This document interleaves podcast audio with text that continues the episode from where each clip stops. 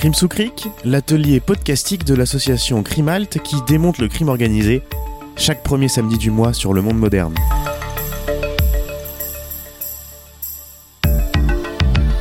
Une émission proposée et animée par Carole Rouault et Fabrice Risoli.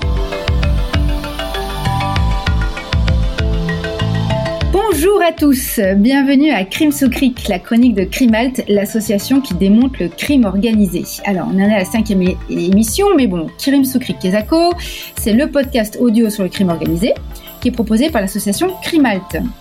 Chaque premier samedi du mois, vous retrouvez une nouvelle chronique de Crime sous Cric dans ce podcast radio qui est hébergé par le Monde Moderne Média et en 30 minutes maximum, on essaye, avec deux mécanos, euh, on est là pour vous familiariser avec le monde sale et graisseux du crime. Alors on met nos bleus de travail et à coup de clé à molette et de perceuse et d'un bon cric, on ouvre le capot et on va voir dans le moteur pour vous expliquer comment ça marche. Donc bienvenue dans l'atelier pour cette cinquième chronique que nous avons intitulée Bang Bang You Shut Me Down, la réalité du trafic d'armes en France. Alors, les médias se sont affolés à la mi-juin euh, suite aux scènes de violence à Dijon, que vous avez sûrement euh, suivi vous-même euh, sur vos télés et dans vos journaux. Crimalt attrape au bon la balle de l'actualité pour vous parler aujourd'hui de, de, ce sujet avec un soupçon de géopolitique, hein, parce que c'est un peu notre spécialité. Et donc, on va vous parler des armes en France. Alors, je me retourne vers Fabrice, qui est mon acolyte, mon mécano en chef. Bonjour à tous. Bonjour Fabrice. donc, si on revient sur l'affaire de Dijon le 15 juin, on est en plein cœur de la ville et on peut voir euh, sur les réseaux sociaux des vidéos faites par les protagonistes eux-mêmes hein, euh, où on les voit euh, cagoulés avec d'autres types cagoulés en, main des fusils d'assaut et des pistolets automatiques. Certains tirent en l'air. tout ça nous a beaucoup impressionné. Alors, tu as été interviewé justement sur BFM TV à propos de ces affrontements qui ont été qualifiés de interethniques, on met des guillemets, c'est-à-dire entre Tchétchènes et contre Maghrébins. Et on n'a pas l'habitude de voir ces images en France. en général, on voit plutôt ça à Los Angeles euh, euh, ou euh, dans les faubourgs de New York dans les années 80. Alors, il semble que cette bataille rangée urbaine a été déclenchée sur un fond de trafic de stupéfiants. Bon, mais c'est pas notre sujet aujourd'hui en fait. On va vous parler des armes. Alors, est-ce que tu peux nous démêler, démêler un peu cette affaire? Et est-ce que tous les trafiquants en France sont-ils aussi bien armés, comme on a pu le voir sur les images? Et puis aussi, on se pose, je me posais la question pourquoi des, armes lourdes sortent ainsi à Dijon, quand même ville euh, qui est assez peu sous le feu d'actualité. Est-ce qu'il se passe quelque chose de nouveau ou est-ce que c'est juste qu'on ne veut pas voir d'habitude une réalité qui est finalement plutôt bien ancrée dans notre pays? Alors déjà, je te répondrai sur ce qu'on appelle les affrontements interethniques. Hein. Je continue à mettre des guillemets aussi. Les affrontements intracommunautaires, peut-être intercommunautaires. Alors c'est pas vraiment une nouveauté. Entre 2003 et 2006, il y a des affrontements euh, entre la communauté tchétchène et des Maghrébins à Nice. On y reviendra peut-être. En fait, euh, ça serait parti euh, d'une histoire de Tchétchènes qui se voit refuser l'entrée d'une salle de sport par des Maghrébins. Quelques minutes après, une bagarre a lieu. En trois ans, une dizaine d'affrontements ont été observés. Quand même, bilan, dix Tchétchènes et trois Maghrébins écroués, un visage taillé au cutter, un doigt sectionné au couteau, une cuisse perforée par une lame de rasoir, une main déchiquetée par une balle de pistolet. Oui, quand même.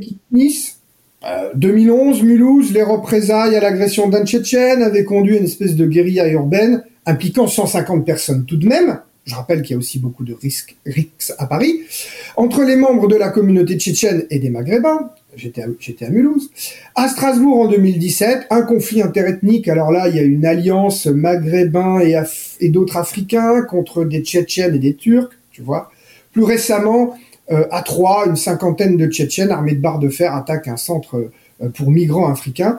Alors le problème, c'est comme à Dijon, on voit pas toujours le rapport avec le crime organisé à moins d'être certain qu'il y ait du trafic de stupéfiants, c'est probable, c'est ce que disent certains policiers en voix. Le trafic de stupéfiants provoquerait des risques oui. Ces batailles interurbaines, ouais. Vraiment, soi-disant, le jeune de Dijon euh, euh, était en lien avec euh, une histoire de drogue. Il y a peut-être la drogue qui n'a pas été rendue, pas payée au bon prix, et ça donne cette escalade parce que par contre, le jeune Tchétchène à Dijon, il a bien été agressé. Alors, on nous décrit quand même euh, une communauté tchétchène euh, capable de ces actes de, violence. Moi, j'ai le témoignage d'un journaliste niçois qui me dit qu'il les a vus frapper fort, c'est assez impressionnant, et ils ont souvent des kalachnikovs dans leur voiture. On est donc pas loin du trafic d'armes. C'est intéressant cette anecdote parce que justement, je, alors là, c'est une, affaire de première main personnelle. C'est que mon frère était gendarme à Nice au début des années 2000 euh, et il m'a raconté, il était assez impressionné de voir justement à l'Ariane, là on est au début des années 2000, il a vu lui-même des calaches dans les coffres de voitures de Tchétchènes à l'Ariane à Nice. Donc ça, ça corrobore ce que dit ton journaliste. Alors justement, Fabrice, on parle des armes. Euh, la législation en France est, très différente de, celle américaine, euh, mais paradoxalement, euh, la France est quand même dans le top 10 mondial des producteurs et exportateurs d'armes. En fait, on est en cinquième position, c'est quand même pas rien. ces armes, elles sont vendues à l'étranger pour euh, des guerres, etc. Mais elles sont interdites en France, ce qui est assez euh, finalement paradoxal. Enfin, c'est, c'est on se lave les mains de ce qui se passe à l'extérieur et on veut être propre à l'intérieur. Mais bon, euh, concrètement, qu'est-ce qui est interdit aujourd'hui en France? Est-ce que tu peux nous dire rapidement le cadre légal pour un citoyen lambda? Comment ça se passe les armes en France aujourd'hui? Alors, tu parles de législation, ça me fait plaisir, hein, parce que moi je me dis que le trafic d'armes, c'est quand même un paradigme, tu sais que j'aime ce mot-là, un cas d'école de géopolitique critique. Il me l'a casé C'est-à-dire euh, dans, dans, un monde où la frontière entre le légal et l'illégal n'existe plus, ou alors carrément c'est le légal qui produit l'illégal, parce que ma réflexion c'est quoi? C'est que ces armes ne sont pas des produits de contrefaçon. Elles sont pas faites dans des caves par des gens qui imitent un produit. Toutes les armes dont on parle, qu'on retrouve sur le marché, sont sorties d'usines, des usines de fabrication d'armes, avec la complicité de l'intérieur euh, des vendeurs d'armes ou des militaires, on y reviendra, si tu veux, euh, euh, contrairement euh, au trafic de stupéfiants, le produit, la plupart du temps, est illégal dès le départ, c'est pas complètement vrai avec les médicaments, mais voilà. Ici, là, c'est des armes légales, et donc il faut bien qu'il y ait une complicité de toute la sphère légale, et c'est pour ça qu'il y a une loi du silence. Ça, c'est quand même important de le comprendre. Ah oui, et puis du coup, il y a le secret défense aussi, c'est très pratique quand il y a une enquête du coup. Ah, évidemment, oui. Alors sur toutes les armes euh, de guerre très importantes dont la France est spécialiste, les tanks et autres hélicoptères, euh, qui donnent lieu à beaucoup de corruption. Évidemment, il y a le secret défense, mais maintenant, tu sais, il y a le secret des affaires.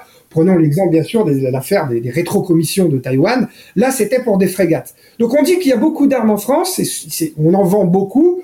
Toutes ne sont pas, bien sûr, pour le marché intérieur, mais quand même, il en reste. Qu'est-ce que je veux dire par là? C'est que les armes, en sociologie, en gros, on explique que c'est un produit qui est disponible. Il y en a beaucoup dans le monde et beaucoup en France.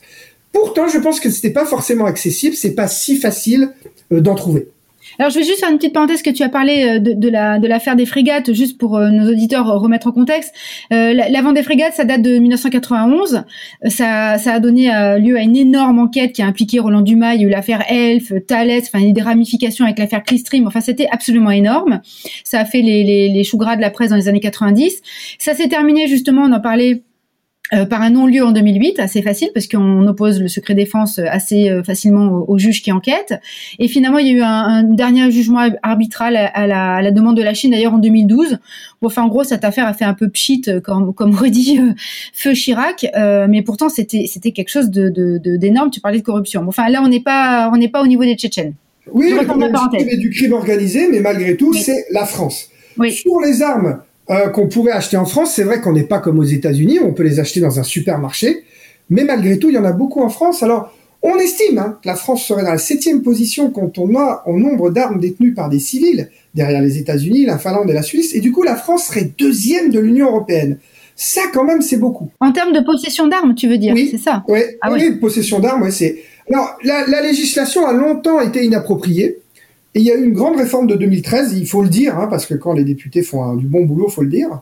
Avant, en gros, hein, c'était une classification en huit catégories, euh, peu lisible et surtout pas fondée sur la dangerosité. Je te la fais courte. Deux pistolets hein, identiques dans la dangerosité, sous prétexte que l'un était de fabrication euh, euh, tchécoslovaque autant de l'époque, il n'était pas dangereux. Voilà, hein, c'est simple. Il y a une réforme de 2013 en quatre lettres et là, le critère, c'est la dangerosité. En gros, la répétition du tir. Là, on comprend que euh, s'il y a qu'une balle dans le euh, là dans, dans, le canon, c'est pas dangereux. Mais si, enfin, c'est dangereux, mais beaucoup moins que quand on a 8. Et puis le nombre de coups tirés sans réapprovisionner, donc les armes de guerre, les fusils mitrailleurs. Donc là, le classement est beaucoup mieux fait. Ah oui, donc quand tu dis en quatre lettres, c'est un peu comme le, le, Nutri-Score. Il y a euh, A, B, C, D, c'est ça? Voilà, il y a ABCD. Voilà, je vous laisse aller regarder sur Internet, il y a toutes les infos qu'il faut. Mais nous, on estime que c'est quand même une législation qui est plutôt euh, mieux faite. Voilà. Euh, bien sûr, toutes ces armes euh, existent, sont légales, et la plupart du temps sont soumis à autorisation. On comprend bien qu'un policier d'intervention ait accès à un fusil mitrailleur, On comprend bien euh, qu'un magistrat antiterroriste et un discret pistolet à la ceinture avec une autorisation spéciale, je pense au juge que, que j'ai déjà rencontré, pour les plus vieux d'entre nous, c'est un, juge antiterroriste qui a maintenant 70 ans passé. Euh, et bien sûr, on comprend qu'un chasseur est un fusil de chasse qui lui est soumis à déclaration euh, en préfecture. Ok, donc tu listes, euh, tu listes des, gens euh, finalement assez variés. Euh, le, chasseur fait un peu office un peu bizarre au milieu des juges et des policiers antiterroristes. alors du coup, on sait combien il y a d'armes en France. Alors quand on dit d'armes en France légales, et du coup, est-ce qu'on peut évaluer à peu près le nombre d'armes illégales sur le territoire? Alors écoute, c'est compliqué parce que c'est illégal malgré tout. Il y aurait en gros 700, 800 000 armes soumises à autorisation. 2 millions d'armes soumises à déclaration hors police, donc les fameux fusils de chasse, euh, euh, etc. Il y a maintenant, depuis 2004, avant il n'y avait rien, le fichier Agrippa qui est censé recenser ces armes, donc quand même ce chiffre-là euh, a un sens. Le problème, c'est que ces chiffres de légalité contrastent avec les études sur la possession d'armes en France, qui valent ce qu'elles valent. Mais en gros, on estime que 32% des Français posséderaient une arme à feu. Moi, j'en reste toujours. Euh... Ah, c'est énorme. J'en reste toujours bouche bée. Alors, c'est un, pourcentage, j'imagine, au nombre d'armes et de population. Je ne crois pas que ce soit euh, 32 des, des, Français, mais enfin, bon, je, je t'avouerai que là. Mais le, le la Chambre syndicale nationale des armuriers détaillants estime elle-même qu'il y a 10 millions d'armes à feu en France. L'Institut des hautes études internationales et de développement de Genève estime entre 18 et 20 millions d'armes à feu. Et plus en France, hein, et plus récemment en 2017, le gunpolicy.org, donc on vous donne euh, la source, 12 millions d'armes à feu en France en 2017, hein, faut. Donc ce sont quand même des chiffres très impressionnants. 12 millions, 12 millions 700 000, on, est, on frôle les, 13 millions d'armes à feu. Jamais très précis avec les chiffres. En gros, il y aurait 7 millions d'armes comme ça non déclarées en France. Euh, euh, donc attention, c'est beaucoup, mais attention non plus à pas tomber dans les clichés. Toutes ces armes ne sont pas des Kalachnikov. D'abord, comment on le sait Grâce aux saisies? En gros, il y, a, beaucoup de saisies qui sont faites en France. Seuls 4% euh, sont des armes de guerre qui sont saisies. Pourquoi? Parce qu'il y a beaucoup d'armes qui sont des armes de collection, d'accord? Mais ça en dit long sur la possibilité de détournement, puisque malgré tout, certaines armes de collection, pas toutes, peut être à nouveau réarmée et réutilisée alors que ne l'était plus euh, chez le collectionneur. je comprends. Donc, en fait, on a un marché légal, euh, mais quand on dit euh, elles sont déclarées, etc. Mais quand on dit, du coup, euh, on dit régulièrement, oui, on peut acheter une calache à Barbès dans Paris, dans, dans, le, dans le 18e, pour 200 euros, et, on, et ces armes donc viennent de, de, de l'étranger. Alors d'abord, premièrement, si c'est vrai, elles, elles viendraient d'où? Et du coup, comment est organisé ce trafic euh, là euh, au pied du métro? Et alors du coup, enfin plutôt même au niveau mondial, parce que tout ça, je suppose, correspond à des flux euh, qui dépassent très largement ce qui se passe au pied de Barbès. Bien sûr. Alors d'abord, attention aux chiffres, au raisonnement fantaisiste. Bah, que les gens aillent acheter une Kalachnikov s'ils si, veulent à 200 euros à Barbès, je ne crois pas que ça soit possible. Il est vrai cependant qu'on peut acheter des armes à 450 euros, y compris une Kalash à Belgrade, et qu'elles peuvent être revendues entre 2000 et 2500 euros, 800 euros le pistolet. Et là, vous avez des journalistes qui ont fait le test, qui sont allés avec la caméra, on a déjà vu ça, on peut le croire. Voilà. Mais attention encore une fois, si ces armes sont disponibles au sens où il y en a beaucoup, elles ne sont pas pour autant accessibles. Encore une fois, ça n'a rien à voir avec la drogue, qui est un produit disponible et accessible. Il y a trois grands circuits pour comprendre où on se procure des armes. D'abord, on peut les acheter à l'usine d'armement, avec la complicité des usines ou des militaires. Je le dis ouvertement, encore une affaire en 2015 où un homme d'affaires français euh, est allé acheter des armes régulièrement aux États-Unis et les renvoyait euh, démontées par euh, Colissimo en France. Il a été arrêté. On les récupère la plupart du temps sur les zones de conflit, les armes, j'y reviendrai, c'est très important. Et enfin, et ça c'est très important pour la France, les armes illégales qui sont aux mains des gangs sont souvent issues de cambriolages chez les armuriers, au domicile des privés, des armes non déclarées de collectionneurs, de chasseurs, parce que les domiciles de collectionneurs abritent de véritables arsenaux. Et en France, on compte un million de chasseurs qui, même 165 000 euh, euh, tireurs sportifs, qui souvent ont plus d'armes qu'ils ne l'ont déclaré en, en, Ah oui, puis alors du coup, bah forcément, ils portent pas plainte et euh, parce qu'ils ont, ils veulent pas qu'on. Et, voilà. et, oui. et alors on le sait comment? Grâce à une mission parlementaire sur la violence par arme à feu en France, mission parlementaire passionnante. Tout est disponible depuis 2010 sur euh, euh, le site du Sénat. Je, vraiment, je recommande euh, la lecture. pour ce qui est de la récupération des conflits, c'est important parce qu'encore une fois, je pense que ces armes suivent la légalité, c'est-à-dire la guerre. Je rappelle que la plupart du temps, la guerre est légale, elle est décidée par des États. Hein, les États-Unis la votent en Congrès. Il y a que nous hein, qui votons pas la guerre. Hein, le président de la République a le droit de tout faire, même pas aux États-Unis. Bref, les contrebandiers ramassent les armes pendant et après les conflits.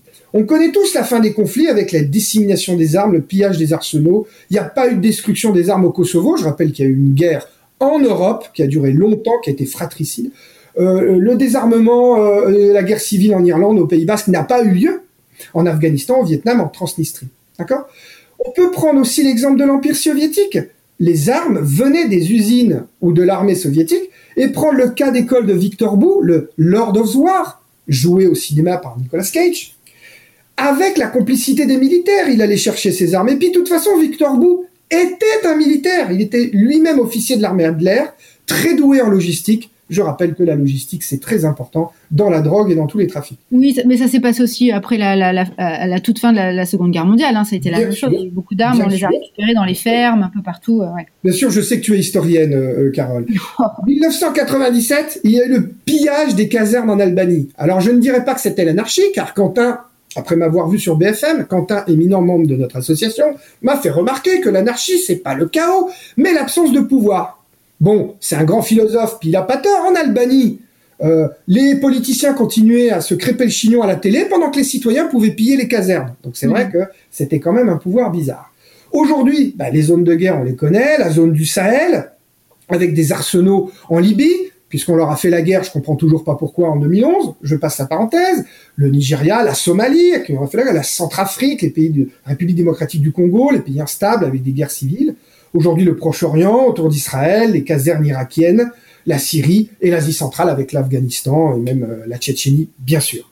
Il faut noter quand même que toutes ces armes, à un moment, passent par voie maritime, la plupart du temps dans des conteneurs, car le monde mondial, le monde, l'économie mondiale n'est pas contrôlée. Encore une fois, nos sociétés ont fait le choix de la rapidité des flux, ce qui est contraire à la sécurité. Hein Donc on est toujours dans notre géopolitique critique. Du coup, euh, on, voit d'où ça vient, on voit à peu près les circuits, les conteneurs. Euh, alors comment on alimente du coup le, le, marché le marché français? On a des on a des brokers d'armes euh, qui, qui vont euh, dans, dans nos banlieues rencontrer les trafiquants? Comment ça se passe? Ah oui, Le broker c'est le mot. Alors bon, le trafic n'évolue pas beaucoup dans sa forme. Hein. Les, les voies d'approvisionnement peuvent changer. Pour ça, je voudrais citer un très bon livre de Jean-Charles Antoine, qui était un gendarme. Le livre s'appelle À armes illégales, que je fais étudier à Sciences Po. Euh, il explique que voilà, euh, les acteurs du trafic sont les militaires, les ex-militaires, les gangs de terrorisme, hein, par exemple les contrebandiers du Sahel, du Sahel, les criminels professionnels, mais des opportunistes. Je t'ai parlé de cet homme d'affaires euh, qui s'était reconverti, mhm. qui avait été chercher des armes aux États-Unis, des membres de la diaspora, car le trafic est international. on peut revenir sur les Tchétchènes. Ces armes sont apportées par des groupes spécialisés en armes en France, avec des filières connues, mhm. soit par un trafic de fourmis, c'est le, le, l'expression Euroline. Hein on prend sa petite Kalachnikov, on la rapporte de l'Est, etc. Mais enfin, on la fait en flux tendu pendant un certain temps. Donc elle arrive en bus. Oui, euh, le bus Euroline. Oui, tout le monde connaît le bus Euroline hein, euh, euh, à, à Bagnolet, quoi. Voilà. Bon, bref, il y a un troisième euh, trafic d'armes alimenté par les organisations criminelles balkaniques très structurées, voilà, vers le banditisme français avec des fournisseurs, des semi-grossistes, voilà, un commerce comme les autres. Jean-Charles Antoine fait remarquer que euh, les, les, les, armes sont souvent stockées en France euh, dans des, des, des, zones hors, euh, hors de guerre, crime organisé, c'est-à-dire parfois loin de Marseille, du 93, etc. Donc on, on, retrouve des armes parfois dans des pavillons Desperate Housewife, tu vois, à Nancy. Des petites zones calmes, périurbaines, ouais. Voilà. Donc encore une fois, ça prouve que c'est pas si accessible. Quand vous êtes un petit dealer des cités, si vous êtes un grand, c'est autre chose. Mais si vous êtes un petit, il faut un intermédiaire pour demander euh, des armes. Donc il faut demander. Euh, seul le haut du panier euh, du crime organisé français a facilement des lance-roquettes, encore facilement, voilà, plusieurs Kalachnikov pour faire un bon braco d'une tirelire, d'un fourgon blindé ou d'un centre fort, tu vois. Un réseau, quoi. On fait dans un réseau. Ouais, par contre, j'avoue que peut-être le cambriolage a changé la donne, ce qui fait peut-être que dans les cités, il y a plus d'armes à feu qu'avant. Il euh, faut comprendre qu'une arme à feu a une histoire, c'est pas un usage unique, c'est pas le même produit que la drogue. Donc les grands professionnels, euh, oui, ils savent qu'il faut pas utiliser plusieurs fois une arme. C'est à cause de la balistique, tu plonges pour plusieurs affaires, si tu es arrêté avec ton arme qui a fait plusieurs affaires, tu peux même plonger pour l'affaire d'un autre, parce que l'arme a déjà servi. Mais quand tu es un petit gang, quand t'es pas, t'as pas ce luxe, alors ils ont recours, encore une fois, c'est la mission parlementaire qui nous le dit, à la location. J'ai beaucoup aimé ça. Vous êtes à des petits gangs qui ont accès à un pistolet par un système de mutualisation. Des trafiquants se sont spécialisés dans le drive-in, si tu veux, dans le libre service. Donc ils, louent le pistolet à la journée pour que le gang fasse son petit braco, euh, le bar tabac, pour qu'il fasse peur à un mauvais payeur, récupérer son argent, ou faire peur à un concurrent. Et puis le pistolet est rendu. La plupart du temps, il n'est pas utilisé. Bien sûr, parfois, il est utilisé. Voilà. Ce que je crois aussi, c'est que les armes sont parfois aussi montrées sur les réseaux sociaux, si tu vois ce que je veux dire. on a l'impression que les gens ont beaucoup d'armes, mais c'est facile de se montrer qu'un gun euh, sur Insta. Mais si ça se trouve, le gun, on l'a rendu le soir. Oui, oui, oui, tout à fait. Il y a un effet zoom et puis bon, il y a peut-être aussi des factices et on en fait des très bien maintenant. Donc, euh, mais bon. Alors du coup, on y voit un peu plus clair sur les armes en France, comment elles circulent, comment on peut essayer de s'approvisionner. Alors du coup, l'affaire de Dijon, parce que ça a été une sorte de, ça, a explosé comme ça sur les réseaux sociaux. On en parle, tout d'un coup, ça nous, pète un peu la figure. Et cette, cette affaire, elle révèle vraiment quelque chose du coup, parce que j'ai l'impression que c'est pas très nouveau tout ça c'est vrai que les images de Dijon disent peut-être de ce fameux accroissement du nombre d'armes à feu en circulation dans les quartiers sensibles victimes de la délinquance. le crime organisé, on savait qu'ils avaient besoin d'armes, mais les, petits gangs, la délinquance organisée, utiliseraient peut-être plus d'armes à feu. En tout cas, ça dit aussi quelque chose sur les Tchétchènes, puisque ça a été euh, au cœur de cette histoire de Dijon. Finalement, c'est une petite communauté, 30 000 personnes. Il faut comprendre quand même qu'ils arrivent en France dans les années 2000, lorsque Poutine décide de ratiboiser le pays. Hein. Donc on parle de personnes qui ont même une expertise de la violence. D'ailleurs, ils sont d'abord connus en France pour être affiliés à des groupes terroristes contre les intérêts russes. Moi, je me suis fait dire ça par euh, des policiers de la DST, du renseignement généraux. Dans les années 2000, ils surveillaient beaucoup les, Tchétchènes. Bon, finalement, de ce que j'ai appris, c'est que les Tchétchènes, une fois qu'ils avaient goûté à la vie française et qu'ils amenaient leurs enfants à l'école, ils avaient plus du tout envie d'être terroristes. Ça, c'est quand même un élément euh, qui me plaît beaucoup. Ceci dit, tu as une partie de la communauté qui se livre au crime organisé. La police judiciaire évoque des infractions classiques de diaspora, donc fraude à l'immigration avec des faux papiers. Hein. Euh, l'extorsion, population de l'Est plutôt, donc c'est euh, l'histoire de, l'expertise avec la violence. Euh, il y a cette belle affaire faite par la police judiciaire à Paris qui dit beaucoup. Des Tchétchènes raquettaient des chauffeurs d'Europe de l'Est qui, pour avoir le droit de rentrer à Paris, devaient payer 200 euros. Alors, ça paraît ridicule comme ça, mais pareil qu'ils se faisaient quand même 200 000 euros par mois. Quand on les arrêtait dans un garage, tu vois, on aurait dit une série, là, tu vois, Carole, c'était génial. Bon, bien sûr le vol, le trafic de stupéfiants, mais ce qui nous intéresse encore plus à Crimal, peut-être, c'est le coût de la pénétration de l'économie légale, parce que si on prend l'exemple de Nice. Oui, on en a parlé en début d'émission, ouais. Ouais, ouais. T'as 300 familles qui sont installées d'un coup dans le quartier de l'Ariane. Donc ça a créé les tensions dont on a parlé, mais surtout ils se sont mis à prendre le contrôle des postes de portier de boîte de nuit. Euh, L'idée, c'est qu'ils ont chassé les autres grâce à la violence, parfois des maghrébins, ce qui a créé des tensions. Mais surtout, leur expertise violente est reconnue par les, tenanciers des boîtes de nuit, qui disent, je cite, rapport du CIRASCO, service d'information, de recherche stratégique sur le crime organisé auquel nous n'avons pas accès, Carole, car nous sommes de simples citoyens. Les tenanciers disent, on les aime pour leur courage physique et leur capacité à régler des problèmes. Donc là, on est vraiment au cœur de l'expertise dite tchétchène euh, euh, de la violence. Et je crois qu'aujourd'hui, en plus, les Tchétchènes possèdent carrément les boîtes de sécurité euh, légales qui permettent de faire ce travail. Et les boîtes de sécurité, ça a toujours été une grande spécialité du crime organisé. Alors justement, tu, m'offres le, rebond, euh, on parle du crime organisé. Est-ce que tu peux nous faire un peu de géopolitique justement du crime organisé français dans son rapport aux armes? Parce que là, l'affaire de, Dijon euh, n'est peut-être pas liée à ça, mais est-ce qu'on peut prendre un peu de recul sur cette question et, faire de la géopolitique? Oui, alors, euh, géopolitique, tu parlais des hommes factices tout à l'heure. J'ai quand même envie de traiter ça parce que c'est vrai que les, images de Dijon disent peut-être euh, qu'on utilise beaucoup plus d'armes factices qu'avant. Et c'est ce que dit la mission parlementaire aussi de 2010. Et on a vu dans les images de Dijon quand même des pistolets avec des, canons avec des petits orifices. Donc il y avait quand même sûrement beaucoup d'images, comment dire, d'armes euh, factices. Je pense que les images de Dijon disent aussi beaucoup ce que c'est que des images. C'est-à-dire qu'on est dans la société des images et il faut se montrer dans les réseaux sociaux. C'est-à-dire des armes, il y en avait avant, mais encore une fois, on se prenait pas en photo, on faisait pas des vidéos qu'on mettait sur YouTube ou les réseaux sociaux. D'accord? Et si j'en crois d'ailleurs le sociologue Laurent Mukieli et son site Délinquance, justice et autres questions de société, lui, il affirme que la société n'est pas plus violente aujourd'hui. Elle serait même moins violente en taux d'homicide, etc., surtout rapportée à la démographie. Le problème, c'est qu'avec les chaînes d'infos continues qui te diffusent des images violentes en boucle, on est peut-être censé penser que la sensation euh, de violence euh, euh, fait, fait tout, si tu veux. Oui, mais en ce qui concerne le crime organisé, c'est un sujet qui est évidemment très très étudié en histoire. C'est les zooms des, des, médias montrent bien. Enfin, c'est pareil pour le, le, question de, de niveau de vie, etc. Il y a quand même des évolutions. Il y en a l'impression que c'est de pire en pire, mais pas du tout. Ouais. Oui, et en géopolitique, on appelle ça les représentations. C'est-à-dire qu'à partir du moment où euh, tu joues avec ces représentations, tu peux avoir une perception différente. Donc voilà ça.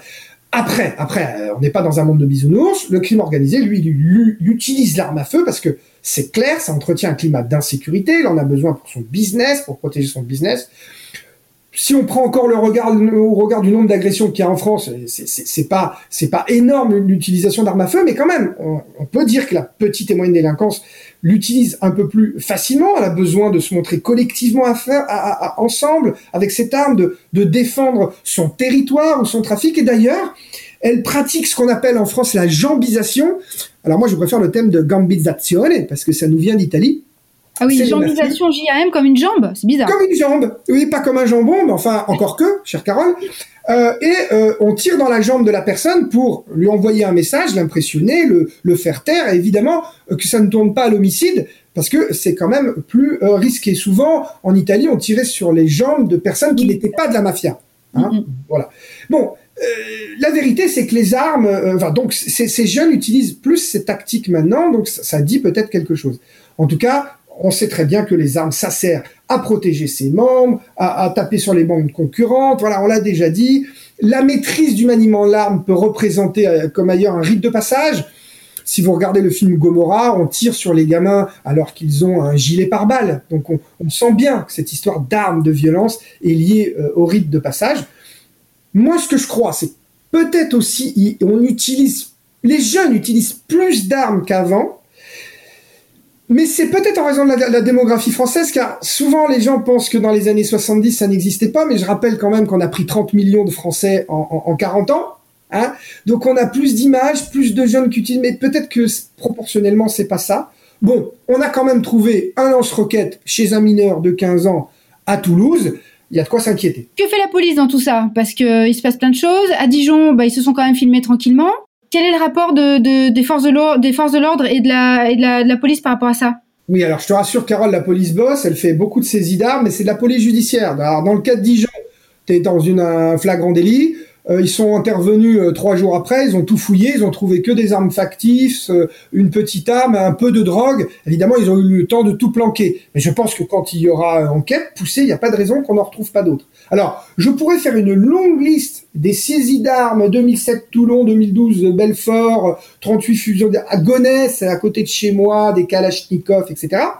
Peut-être revenir sur l'affaire Ornum de 2018, où là, la gendarmerie a travaillé pendant deux ans et a réussi à saisir des armes sur 54 départements. L'échelle géographique me paraît intéressante. 1900 pistolets mitrailleurs, fusils d'assaut ou mitrailleuses lourdes. Un lance-roquette, des explosifs nécessaires pour, euh, tu sais, les fourgons blindés, etc. Et, sachant que 54 départements, c'est ce que tu disais, c'est un peu les bases arrières dans le calme, au fin fond de la Creuse. Là, il y a une saisie à Angers notamment. Donc, ils se mettent vraiment au vert. Tout à fait. Euh, c'est ça une règle de d'homme d'action, ça. Hein. On fait pas le bordel là où on se cache. Euh, c'est une règle. De, voilà. Là, il y avait deux gangsters chevronnés qui s'approvisionnaient dans le milieu des collectionneurs. Les armes étaient neutralisées, mais elles étaient réarmées. C'est important de le dire. Et on a retrouvé un pistolet mitrailleur Beretta qui avait été volé au commissariat de Bobigny. Donc encore la thèse du cambriolage dans ce cas. On en retrouve plein des affaires comme ça. Mais je pense que si on devait avoir un avis un peu plus critique euh, sur la politique euh, de, contre le trafic d'armes en France, ben moi, ce qui me gêne, c'est la différence de moyens mis en œuvre pour chasser les consommateurs de drogue, hein, la, chasse à la boulette avec euh, ces contrôles d'identité de partout, etc., avec des gens qui vont en prison, je le rappelle, y compris pour consommation en France, contrairement à ce qu'on dit, et finalement le peu de moyens alloués à la chasse des armes. Ça, c'est à mon avis un vrai enjeu euh, citoyen, légalité. Bon, de là à te raconter que Crimalt a encore signé une tribune pour la légalisation du cannabis. Il n'y a qu'un pas que je ne franchirai pas aujourd'hui. Bon, il y a un autre pas à ne pas franchir, c'est aussi peut-être parler de la chasse, mais bon, hum, hum, hum, on va pas en parler aujourd'hui. Euh, par contre, le mois dernier, on a parlé d'un sujet qui peut être aussi intéressant, c'est le, le, le, cybercrime, à, réécouter pour ceux qui l'auraient raté. Euh, tu, tu en as parlé un petit peu tout à l'heure, tu disais que les, gens se contactaient, euh, enfin, ils commandaient sur Internet, ils démontaient, etc. Le darknet là-dedans, euh, il a, il a un rôle, il a un rôle important, le trafic d'armes. Euh, est-ce que, est-ce que c'est, c'est du crime analogique ou, ou ça touche maintenant aussi le digital? Non, non, le, le, Darknet est une nouvelle porte d'entrée. Elle est utilisée pour ceux qui savent s'en servir, etc. Et évidemment, euh, il y a maintenant, euh, y compris des enquêtes euh, en France, et je voudrais cibler le cas de, des douanes dont on parle peu dans la répression pénale. Ils ont créé ce qu'on appelle cyberdouane, et ils ont fait une très très belle affaire en 2019 en gros, euh, ils ont ciblé le darknet et ils ont vu que euh, 6000 utilisateurs euh, étaient en relation, qu'il y avait 750 vendeurs de drogue, d'armes, de faux papiers, de coordonnées bancaires et d'outils de piratage informatique qui ont été, en l'occurrence, démantelés grâce à cette grosse affaire dont on vous donne euh, un peu euh, le mode opératoire dans l'émission euh, sur Internet la semaine dernière, enfin le mois dernier. Le, mois dernier, c'était l'émission du mois de du mois de mai, ouais, effectivement. Alors effectivement, tout ça montre que tout tout tout tout ça est une question de réseau, de lien, tout est très imbriqué. Les, les situations sont toujours complexes. Euh, c'est ce qui fait euh, l'intérêt aussi de peut-être de notre chronique, hein, puisqu'on essaie de décrypter. Euh, écoute Fabrice, on est arrivé au, bout du temps imparti. Je te remercie, je vous remercie chers auditeurs. On aura le plaisir de vous retrouver le samedi 1er août, parce que non, nous ne fermons pas cet été, nous ne prendrons pas de vacances, nous allons lire des rapports, travailler sur les sites européens et vous faire une super émission le 1er août que vous pourrez déguster, écouter dans votre peut-être dans votre jardin ou sur votre plage.